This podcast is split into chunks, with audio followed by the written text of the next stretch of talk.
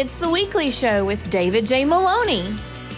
This week, David chats with Oscar nominated actor Eric Roberts. And now, here's your host, David J. Maloney.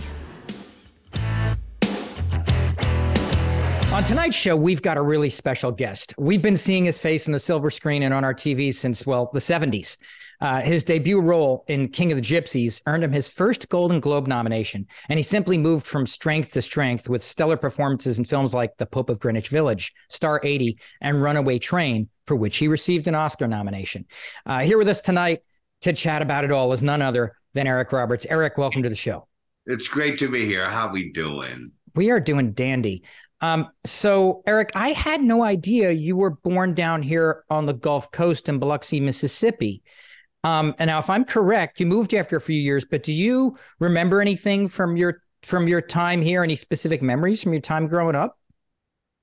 Well, yeah, of course I do. Uh, um, uh, where where do you want to start? Uh, I remember, I remember, I remember. My earliest memory is probably in Cuba of a little girl selling seashells, and me and me going to ask my father for money, him him him him giving me money, me paying the girl, and then being very brave and telling the girl how beautiful she was, and having her look at me like I was an idiot.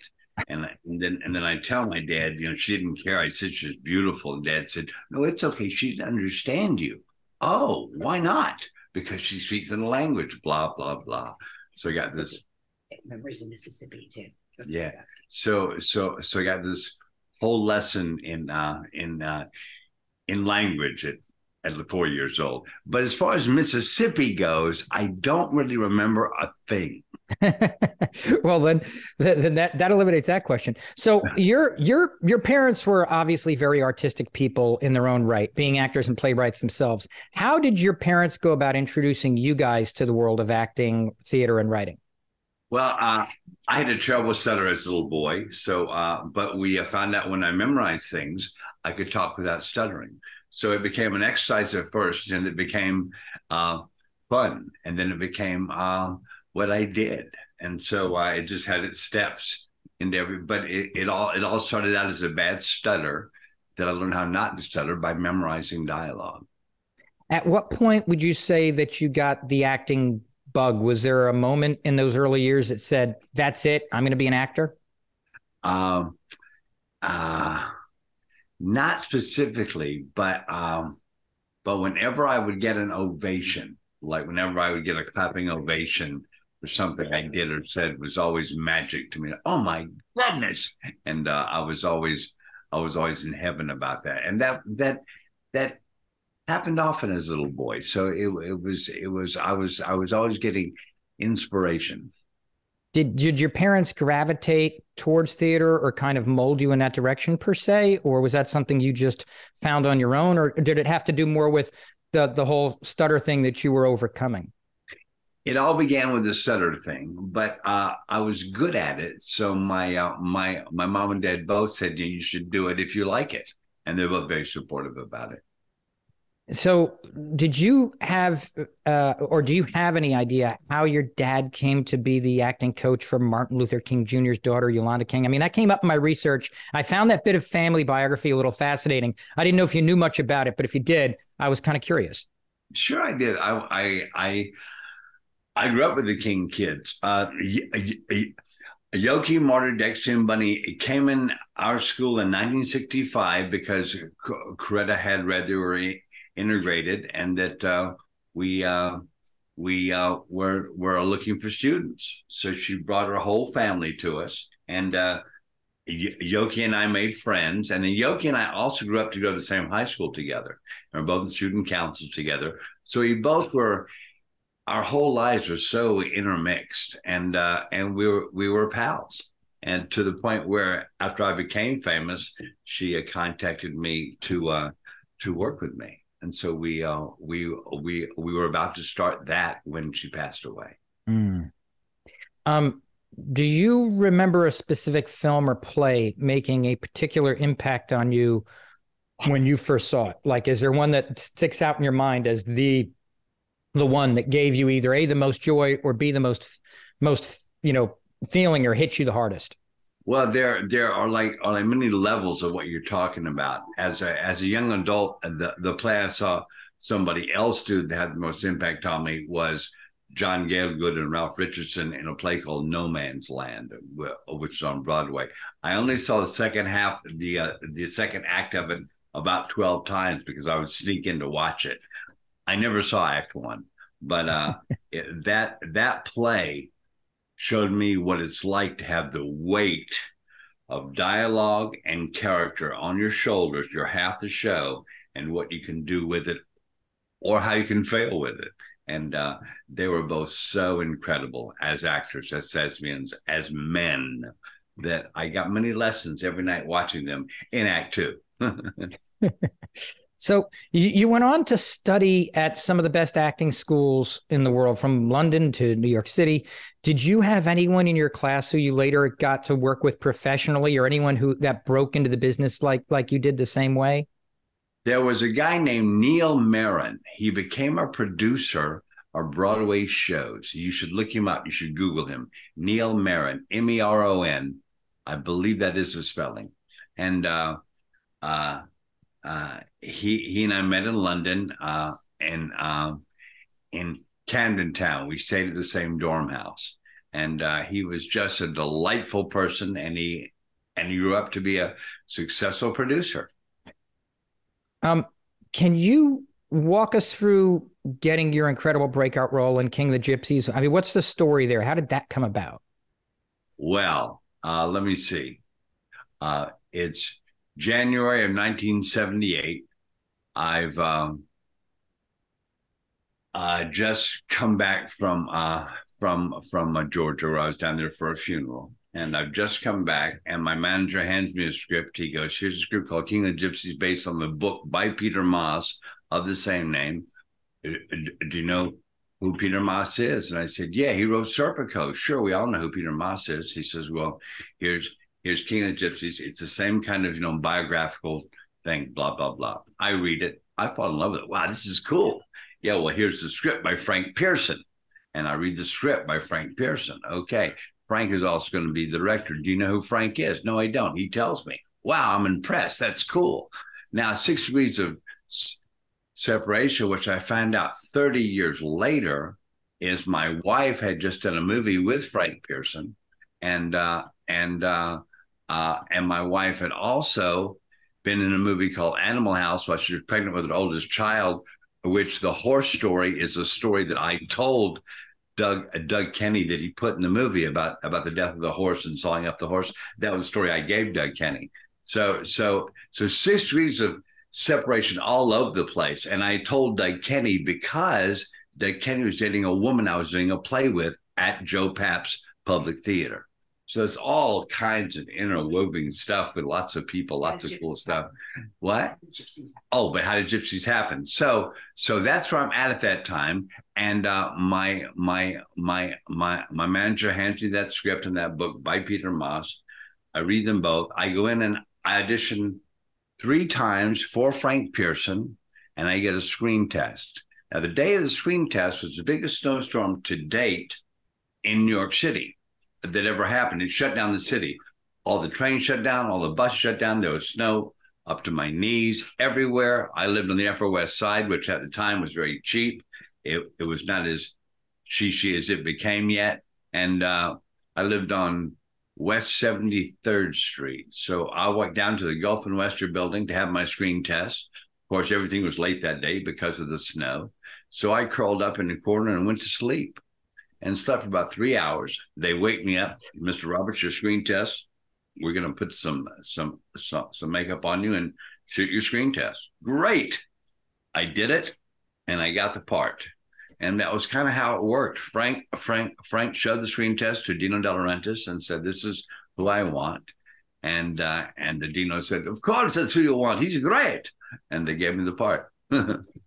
What what could have possibly prepared you so young to give the kind of performance that you gave in that film? I mean, it seems like right out of the gate, like boom, you were in the awards conversation.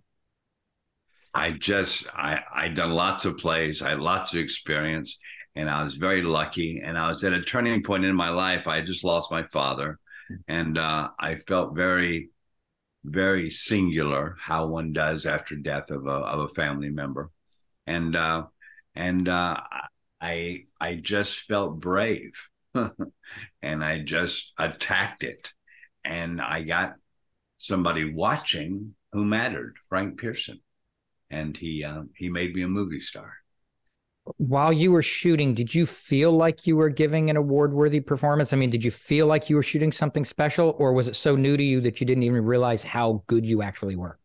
I felt I was kicking ass. so, what do you remember about your first day of shooting? I mean, here it is, your debut feature, standing in the same room with such an incredible cast. Were there anybody did anybody there put you at ease or did you just come in like i'm just were you cocky and did you just come in and just go i'm going to go grab this thing and run with it how what was the what was the mood? My first day of shooting i lived on the upper west side when it was kind of slummy. Back in this is 1978 and uh and uh it's january it's it no it's uh close to valentine's day my first day of shooting yeah, and uh, I get up and I'm very nervous. I only slept a few hours, and I get up and I realize I'm going to go make my movie. Oh my God, I'm a wreck. Oh Jesus. Okay, I know my lines. I know my stuff. I'm ready to go. I go downstairs. There's a car. I say to the guy, "You know what? I'm really nervous. I have trouble breathing. So how about this? I get on my bike. I follow you. We're going. We're going to the to the to the Queen's to the Queen studio, right?" He goes, "Yeah. Okay, I'll follow you." He goes I don't think that's very copacetic. I said, Well, I need it, man. I'm nervous. He goes, Okay, kid. He drives, I follow him. We get there. He pulls over. Here's the studio. Okay. I pull up on the on the sidewalk. Boom, boom. There's a guy and this other guy, this this young movie star looking guy, an older fat guy, and they're standing there. And I pull it in front of them. Hi, how you doing? And it's my producer and his son. It's uh, it's Dino and Federico. And Dino says, "What the blah, blah, blah, blah, blah, motorcycle? Blah blah blah blah blah blah blah blah blah blah." This big fit, and uh, I'm told I can never ride the bike again while I'm making a movie. and then I said, so uh, so my first day on the set, I got in trouble, and um, they told me I was never ride a bike again, especially while I'm making a movie, and I'm an idiot and blah blah blah. And okay, now we'll go to work. And uh, so an hour and a half was spent with that when I showed up. So, but I got that out of the way, and everybody was very good to me, especially Shelley Winters. Shelley Winters treated me like a real thespian, like a real actor, and I was there for a real reason. And she treated me with utmost respect and it was very, very endearing for a young guy at 21 years old to to be getting all that from a two-time Academy Award winner. So so that was cool. And also Susan was also very sweet to me. And Brooke, you know, taught me how to have fun on the set. And uh yeah. And Sterling Hayden, when I met him, he was smoking hash in his trailer. So that's a dichotomy of where I was at with, with my first movie. When did you first find out that you'd been nominated for a Golden Globe and, and where were you? Well, that Golden Globe, they stopped that category after that year. It was that was a category they always had called Best Newcomer. And uh, I, I was in it that year and I lost to Brad Davis, who won for Midnight Express. And um, uh, but I was at a really cool table with uh, with uh, who is the guy from Man Called Hard? Uh, uh, Richard Harris and uh, Ann Turkel and uh, just a bunch of cool people. How did your role for Star 80 come about? And is it true that you portrayed the character so well that you were essentially typecast kind of in the dating scene where women presumed you were as bad a person as you played in the movie? Is that a true story?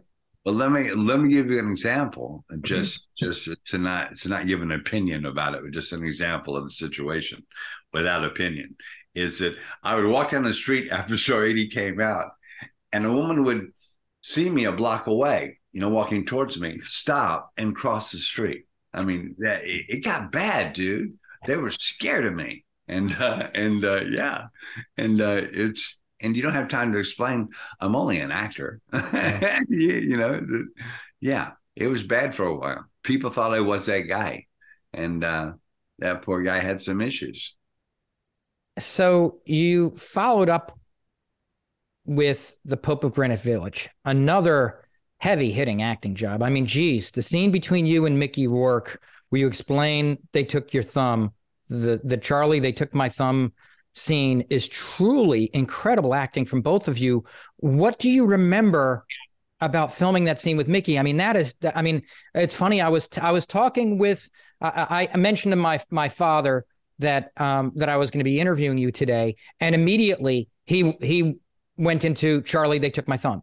No, I love hearing that. Well, here's the deal about that day: is the night before that day, I knew I had that day coming, and my oldest sister Lisa and I had worked very hard on that scene in my private time together. She uh, she ran it with me a lot because uh, it's the kind of scene that uh, he's not he's not of this earth and that he's on drugs he's on painkillers all this stuff but he's also reliving the experience. So he's going through it to some degree but he's all effed up. And uh, so it was a very tricky scene that you couldn't play you uh, the only way to to make it funny was to really jump at the tragedy of the scene and uh, and uh, so and the and and like and like and like Mickey has one line in my monologue, and like Mickey is an actor who does not learn lines.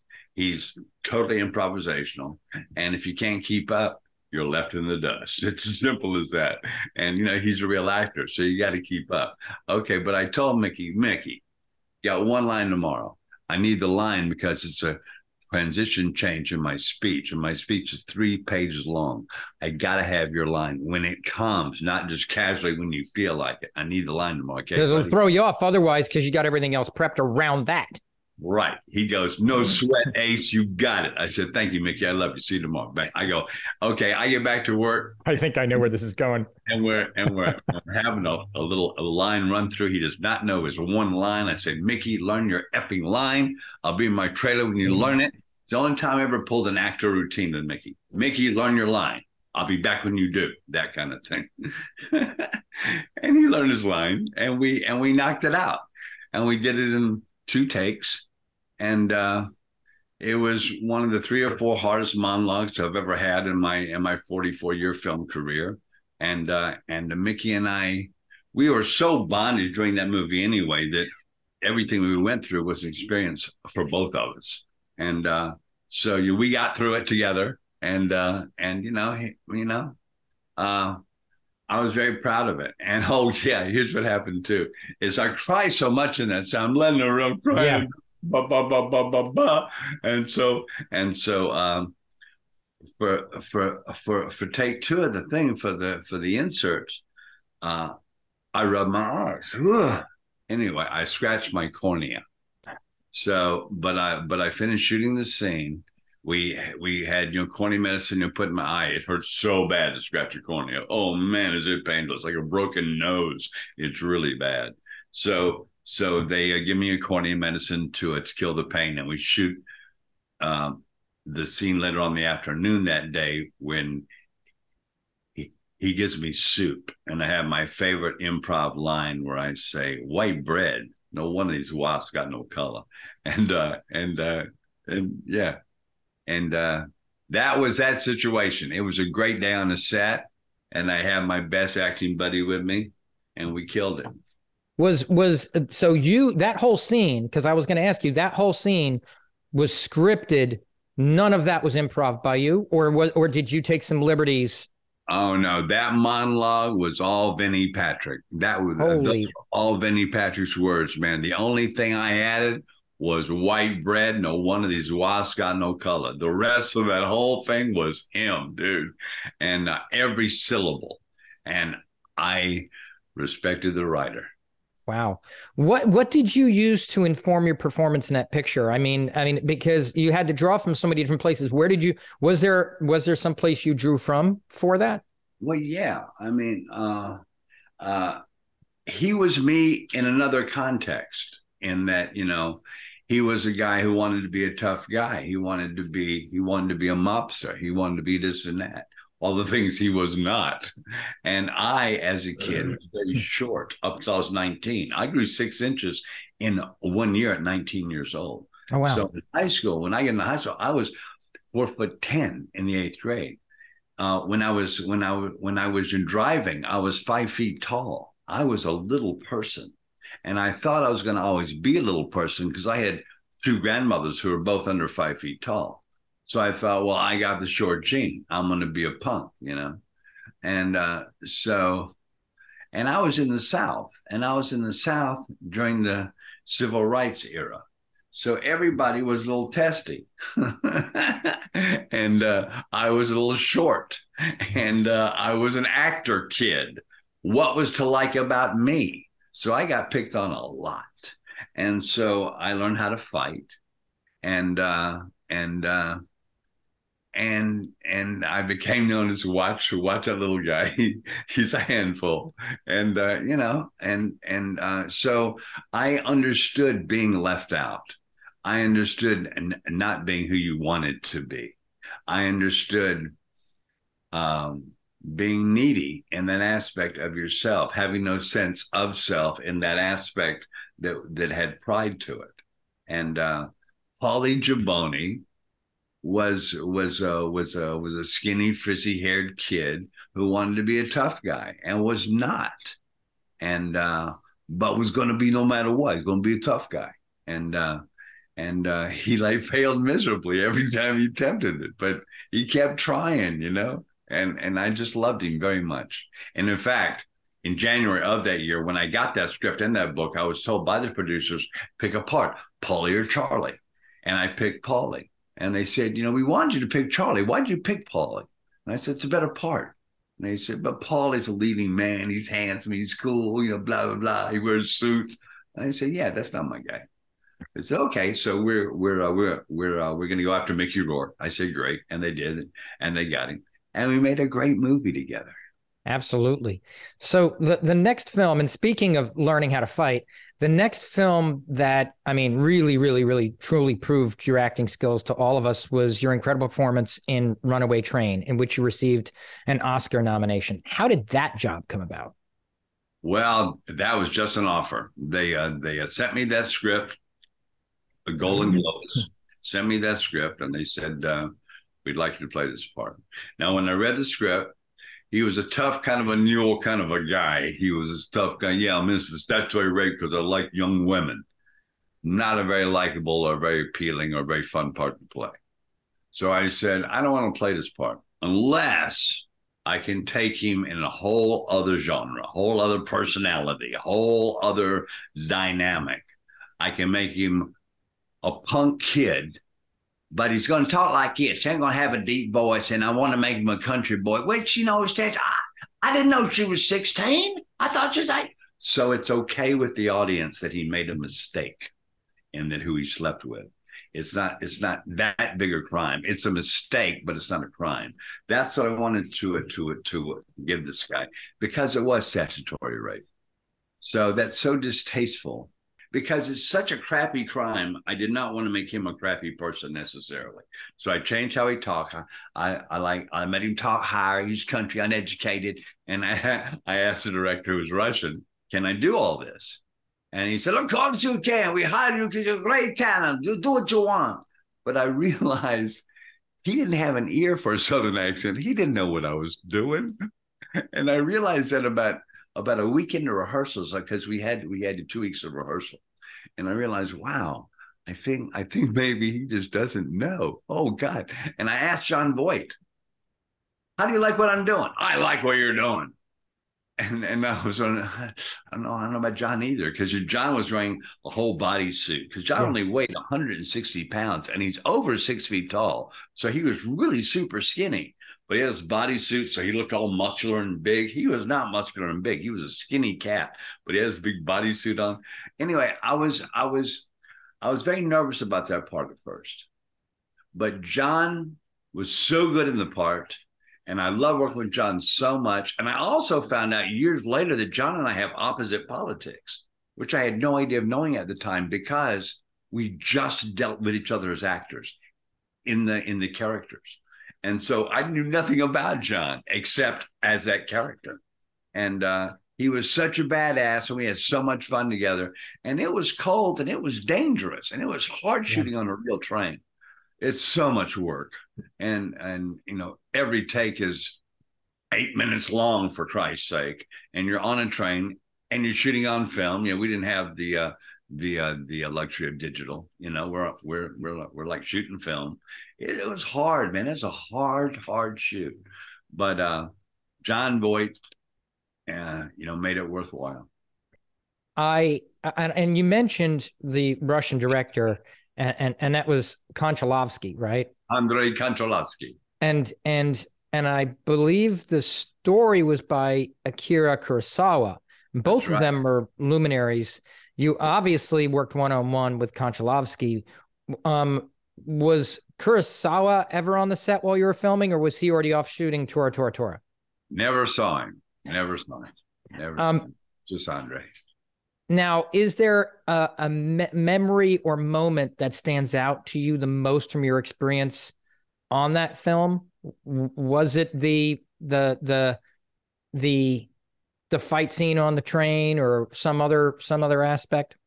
It was fear. Uh, I got in the Stuntmen's Association in 1982 because Bob Fosse wanted my face with the background of of the of the distance of a of a 50 story building and me hanging out of it and he wanted that so he had to make me a member of the stuntmen's association just to get that shot so they did so i was in so i was a stuntman suddenly so okay so i started doing my own stunts you know crazy stuff like i got hit by a car in one movie I, I did that i did all kinds of stuff that was kind of kind of stupid well i'm on runaway train and i'm behind john's stunt double and we're walking on the outside of the train, and the train's going about 40 miles an hour. And we're all roped off. You know, we're we're like we're like tied to the train. We cannot die. But I'm walking around behind John Stunt Double, and I slipped on the ice, and I said probably this much. Hmm probably that much, maybe that much. I freak out. Oh my god, because because you know the, uh, the train's going 40 miles an hour. I'm thinking, God, I could be dead. I could be over. I could be done. This could be the end of my career right here on this stupid night shoot on a train. This is ridiculous. I'm never doing stunts again. And I take up all my stuff and I'm I'm crying, being a big baby. And they totally freaked out. And and I never did a stunt again. Uh, and uh, so so so I run away, a runaway train into my stunt career uh, because because I'm a sissy. I get scared, man.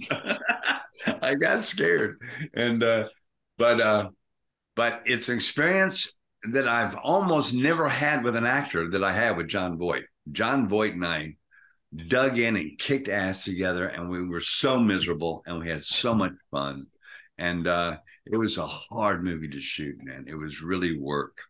And um, John was a great buddy. He was a great teammate. He's a great co-star, and I will always love him for that from the bottom of my heart. As I recall, I think that was Danny Trejo's first film, and I think he had essentially pretty much just come straight out of prison himself. So, did he have any tips for you either about prison life or fighting before that fight scene, or did you guys just go at it from the get go? And he's a new oh, guy, and Oh no! Oh, Action. No. Oh no, you don't do that in movies. No, uh, Danny Trejo. I got Danny Trejo into that movie because Eddie Bunker told me, and Eddie, Eddie Bunker is the guy who took the who took the a, a, a Kurosawa monster and, and he made yeah. it into 99 pages. Uh, he took like 300 pages and he made it into 99 pages. That was Eddie Bunker. And Eddie, Eddie Bunker, who served 18 years in Folsom, comes to me and he goes, Okay, you got this fight scene coming up. I want you to pick a friend of mine. I said, uh, To fight. Okay. Is he in our weight class? So it's not going to be weird. Yeah, he's in your weight. He's a welterweight. Okay, cool.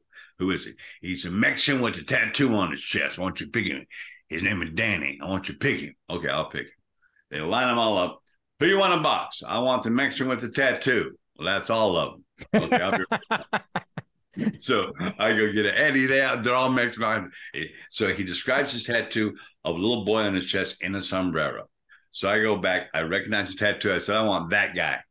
That guy was Danny Trejo, and that guy started crying right there. Bah, bah, bah, bah. I couldn't believe he was picked. Got very emotional about it.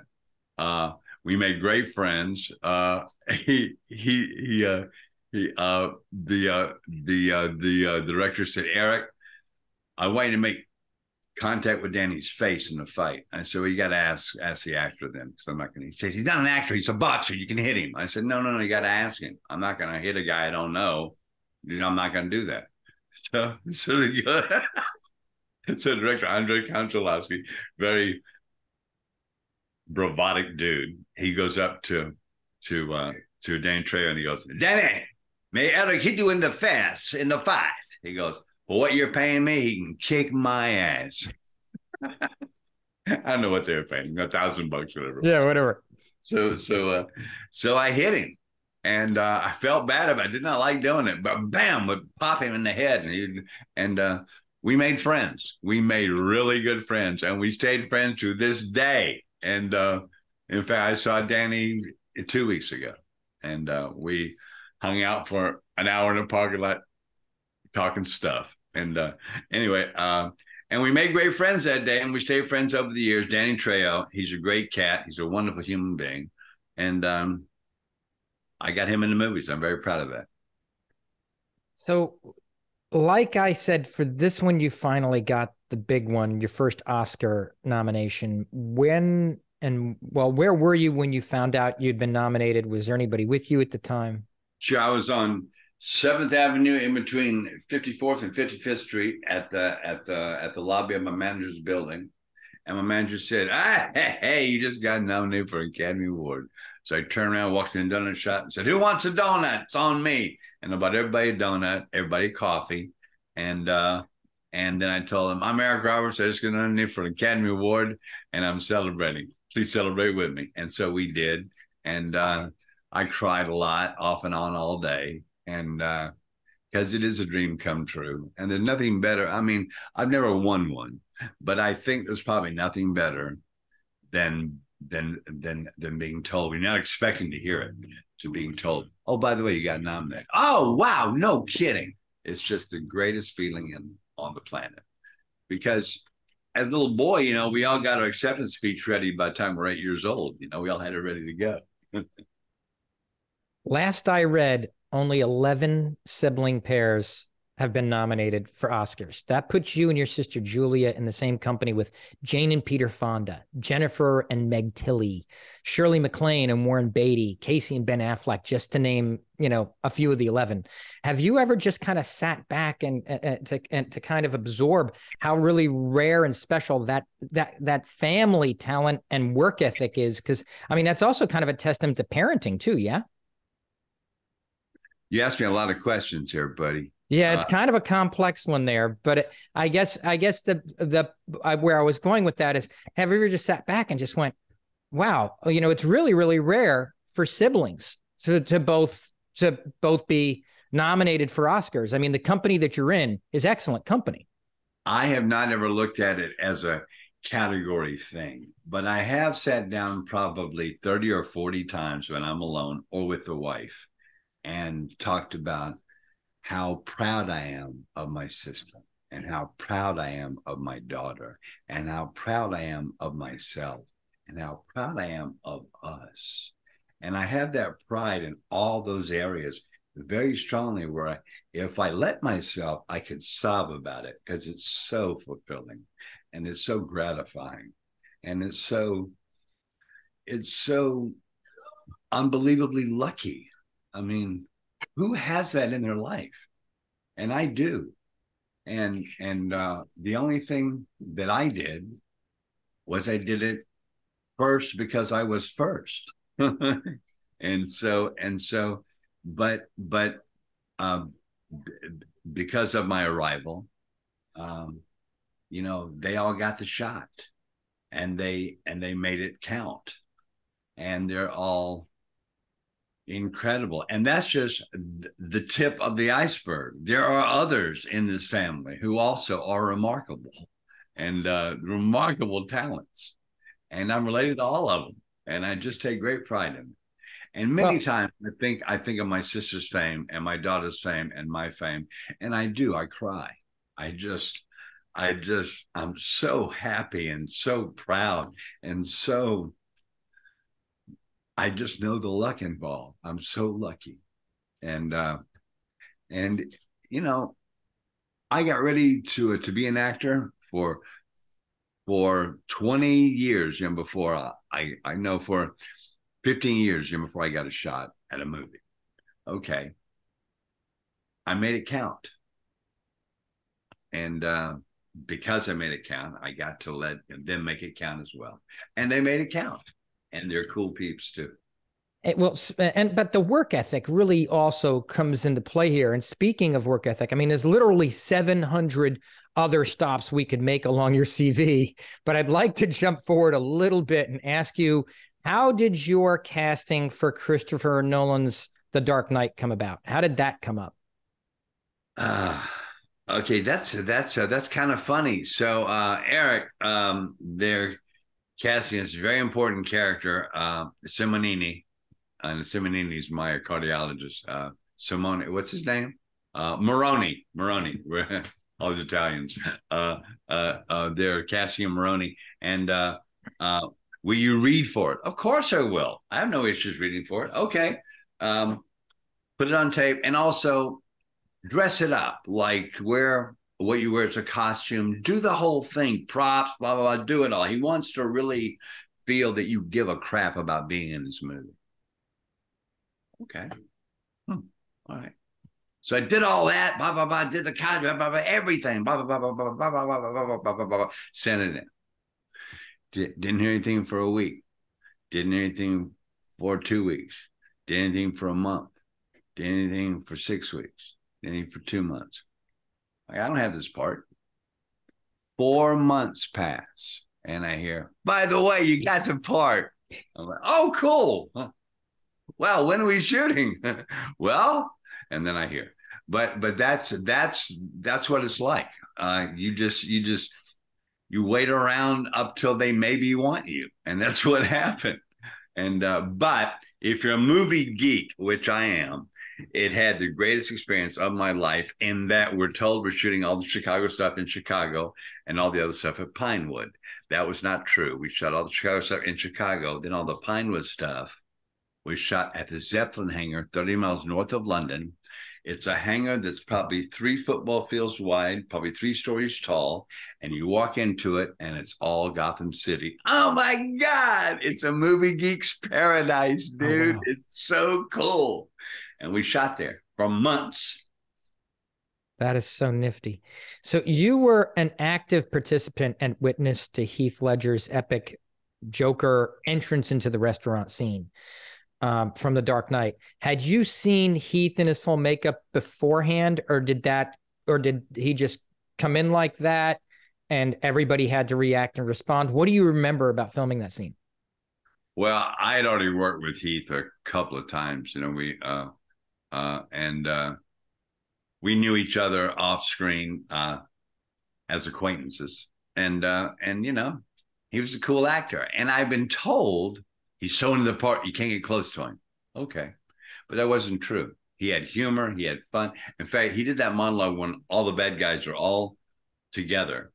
He did that monologue for the first time in a in a in a great line through, we call it. You know, he's doing words. And he gets through it and he turns to us and says, How am I doing? You're doing great, dude. And uh, he just he had he was relaxed, he had real humor, he was cool, he was prepped, he was prepared. Uh, he was all things that you want. He just he just made a boo boo, and that while he was taking a psychotropics, he took a sleeping pill and he went to sleep too much, and that's unfortunate. We miss him. Um, after that scene wrapped, did you feel like Nolan was capturing something special?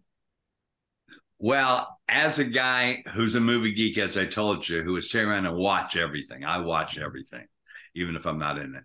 Just, just, just to be at that at that Zeppelin hangar uh, Chris Nolan, you know, you know the uh, the movie system is a fascist system. You have a dictator and everybody else. That's how it works. That's just what it is. And Chris Nolan is a dictator, and everybody works for him, and everybody works for him because they're good at what they do. That's why he hired them.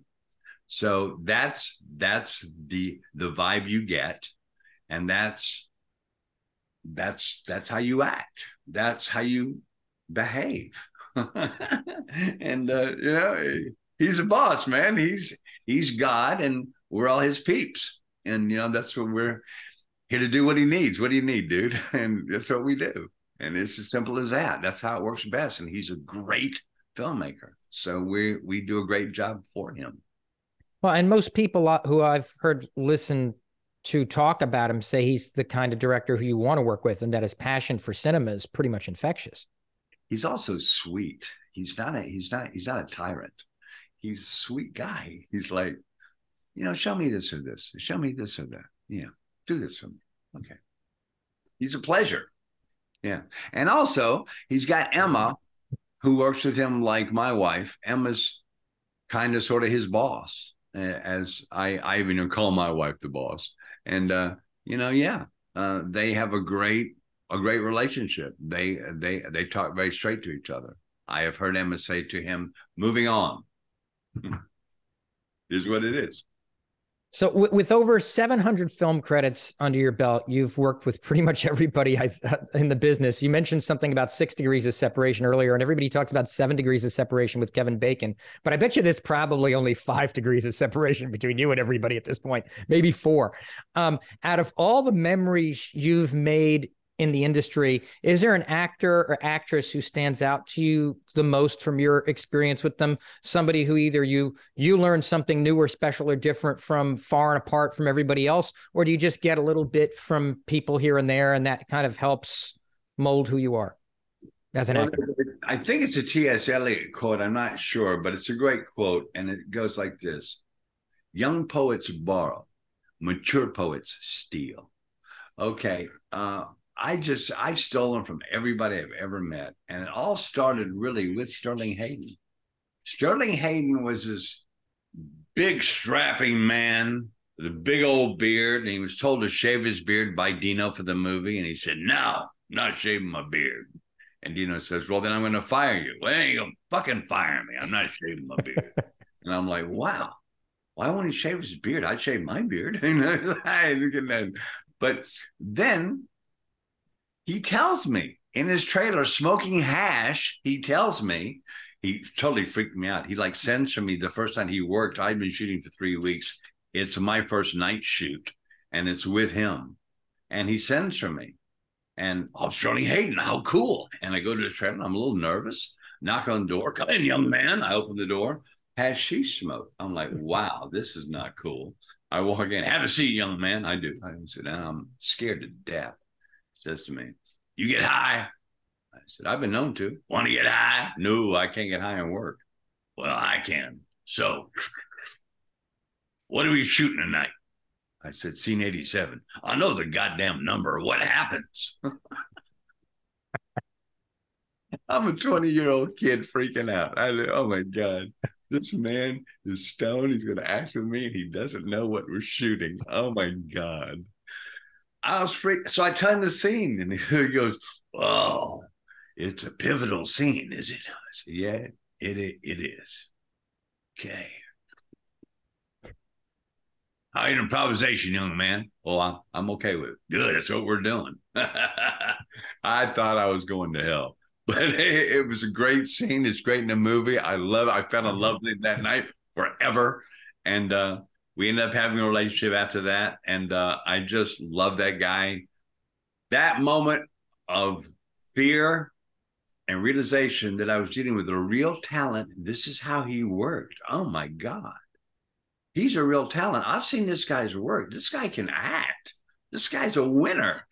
This guy's scaring me. I was scared to death. That moment, all of it, is probably my most profound lesson in the human condition I've ever had. Is there a director who stands out to you the most? I mean, you've, geez, you've worked probably with hundreds. Of course there is. And his name was Bob Fosse. And uh, that guy was a lesson in everything you wanted to learn about, about, about the self, about why and what when we do it. And he was a big chaser of reason. And uh, I loved him like I love my family completely, all day, every day. fell in love with the guy artistically, in love with him, and um, respected him like nobody I've ever really looked up to until I met my wife. Probably. Now, this side of your career, and you mentioned your daughter Emma earlier. This side of your career, your daughter Emma Roberts is a working and successful actress in her own right. When did Have you? seen Maybe I Do? Yes, Isn't she remarkable? fantastic, incredible. When when did you first realize, or did she first tell you that she wanted to be an actress? Well, uh, actually, her first thing would have been uh, Johnny Depp and I worked together after he did 21 Jump Street. Uh, uh, I, I uh, uh, there was a part for Beverly D'Angelo's son, and uh, I had a lot of scenes with him, so I had casting approval over the kid. And they and they said, "How about Johnny Depp?" I said, "Of course, Johnny Depp's great." The, and uh, they uh, they brought him in to read how they do for HBO, you know, and so he did. He was great. He got the part. Uh, he that they they asked me what I thought, and I of course approved him. But I I uh, but it was the uh, the director's choice, and he chose Johnny, and Johnny was great, and we got along fantastic. So it's kind of ironic. Six degrees of separation again. My kid's first movie is a Johnny Depp movie, and she plays his daughter, who kind of is you know you know you know walked across the screen looking sad, and that's her part, and uh, and uh, she um, she was uh, not an actor, and uh, uh, but did that, and then out of that, basically caught some interest of some people, and uh, ended up uh, at eight and a half with her own show on Nickelodeon called Unfabulous, and from there she she she she became her own little star in her own right, and has now become a real movie star in her own right, and has also become a real actor, which which maybe I do will prove. She's remarkable, and I just have never been prouder. Does does is being dad, but also being actor dad? How often, or or is it a rarity that you get a phone call about a part asking for a tip or something from all your years in the industry? I mean, is No, that that that that that never happened from my sister, and it's never happened from my daughter. Uh, uh, we're, we're no that um, since we haven't worked together, we haven't had a problem to solve together. So uh, no, that hasn't happened. somebody needs to write something like that and give you guys give you guys the opportunity to do something like that? So So write it up. Write it up. There you go. There you go. So, so I mentioned that the over 700 film credits. You're considered by many to be probably the most prolific actor in Hollywood. It, it honestly seems like you've never once let your foot completely off the gas. What has fueled your work through all these years, from Oscar-nominated films to every other kind of film imaginable? What has kept you going? Now you have you you risk sounding very la-di-da and fake here, but I'm not. This is a fact of reality. I have the best job on the planet. On the planet, I have the best job there is to have for anybody man, woman, child, old person, anybody. The best job there is. And I know that. And yet we went to digital, so we don't have film. So everybody with a camera became a studio.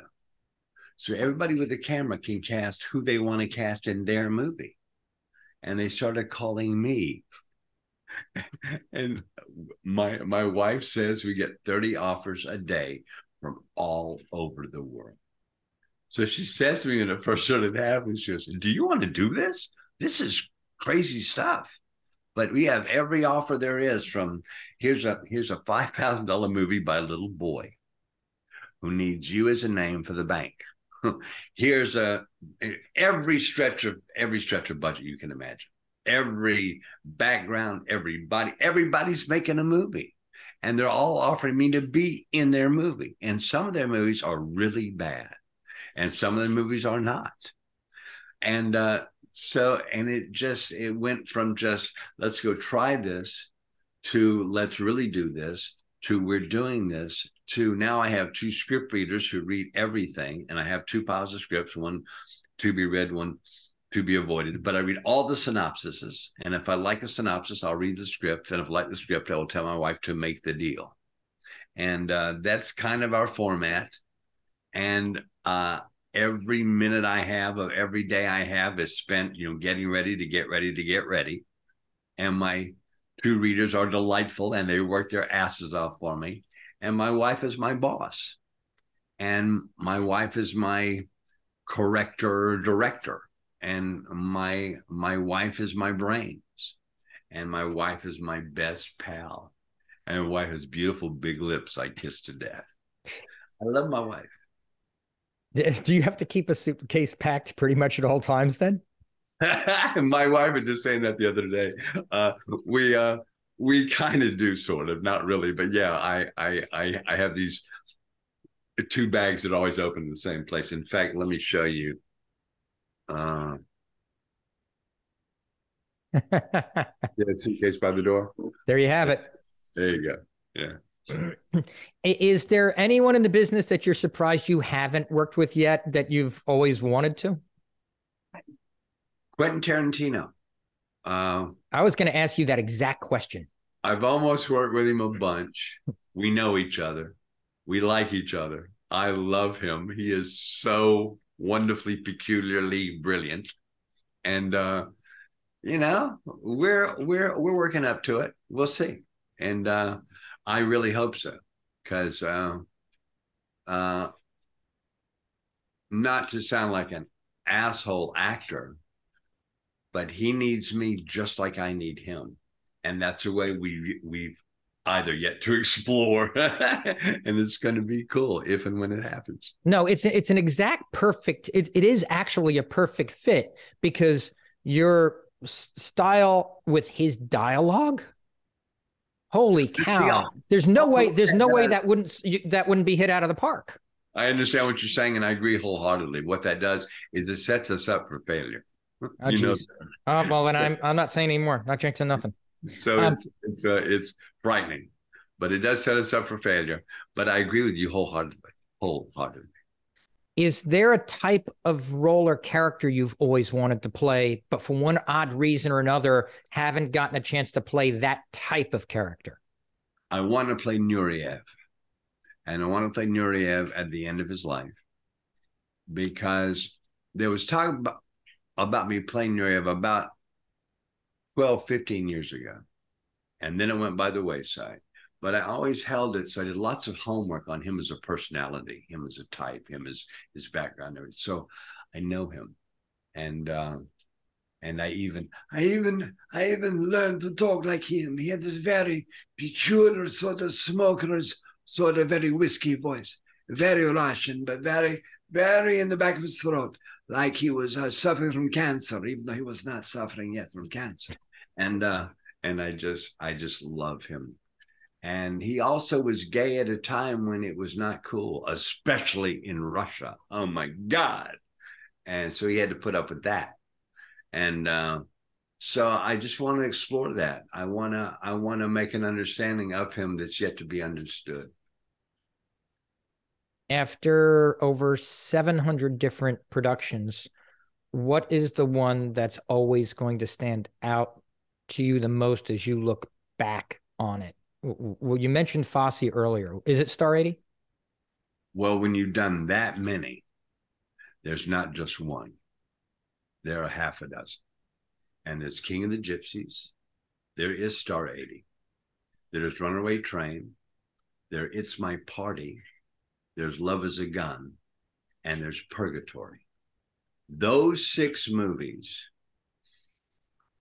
make me cry to remember the experience I had with them.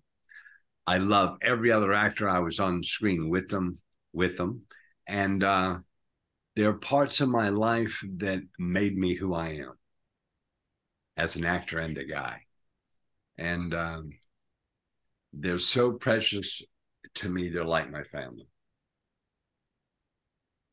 Um, if it's something that you can talk about, and I know a lot of times in your business, there's things you can't. Is there something you've got coming up next that you're allowed to talk about that you're able to share with us? What What have I got, Eliza? Th- This is a wife question. Sweetwater is about to come out. and That's going to be amazing. Sweetwater is about to come out, and my wife says it's going to be amazing. Um, and then he's right. There's some things that you sort of can't talk about. Yeah, a Um, bunch of them I can't talk about. Um, this is really Help! Help! Well, I mean, you're about to play or, or um Irwin Winkler in something called R. Oh yeah, really this is a really cool job I got. Uh, I'm about to play Irwin Winkler in a movie, Huh. and uh, it's really good dialogue. His dialogue is so good, and it's him being what he is, him being very direct. a guy in charge, and uh, I just and him him saying, "Fuck you, get out of my sight," with never using that word. He's just wonderful. He's full and rich and smart, and uh, I'm having a good time with that one. Uh, what what what what else is there, baby? So much. Um, oh, there's so much. He says. I think that We are so that. lucky it's in digital. Digital, everybody who has a camera is a studio and they Yeah. call direct. It's been, it's been, it's been, it's been incredible. Well, and it also gives you the opportunity. You've got so many young talent who will eventually become, you know, well known talent. And in some way, you're actually kind of helping them. Like you said, if it helps them get the bank or helps them get some other actors they might not get because your name's in it. You know what I mean? In some ways, you're actually, by doing what you're doing, even though you're probably working yourself to the bone, you're helping uh, some of these new, some of this new talent become known that might not have otherwise, right? I know. I, I, I kind of resented that at first when, when uh, my wife, I, cause I, I, you know, uh, I would say to my wife, where am I going? What am I making? You know, that's a little, a little, a little back and forth. And uh, when she said, you're making your 200 bucks and you're going here, what? Well, what, what, what, what do you mean? And she says, because Henry needs, Henry needs your name for the bank and blah, blah, and the bank goes blah, blah. And she explains it all to me. And she sends me on my way. Now, when this first started happening, I didn't like it. I thought, hmm, I'm older than this. But then I started loving it because they're showing up on these shoots with these guys who are real filmmakers, but they're they're they're they're they're 19 or they're 24, whatever they are, but they're children, and they're real filmmakers, and they know how to make a movie, and they prove to me because I can tell a real filmmaker film a filmmaker when I watch you on a set, and and I know they're real, and so I let them lead me, and we have a great time together, and I've had so much fun making those kinds of movies, and uh, and uh, to the point where I heard it like got out I was doing that because Quentin Quentin Tarantino started talking about it on the internet, which also comes back to to your question, which I thought, well, when are we going to work together, Quentin? That's Yeah. just got to happen. Um, Eric, thank you so so much. I mean, this has just been fabulous and and just so enjoyable. I love your jacket and I love your background. You look great, dude. thank you so much, ladies and gentlemen. Eric Roberts. Peace out.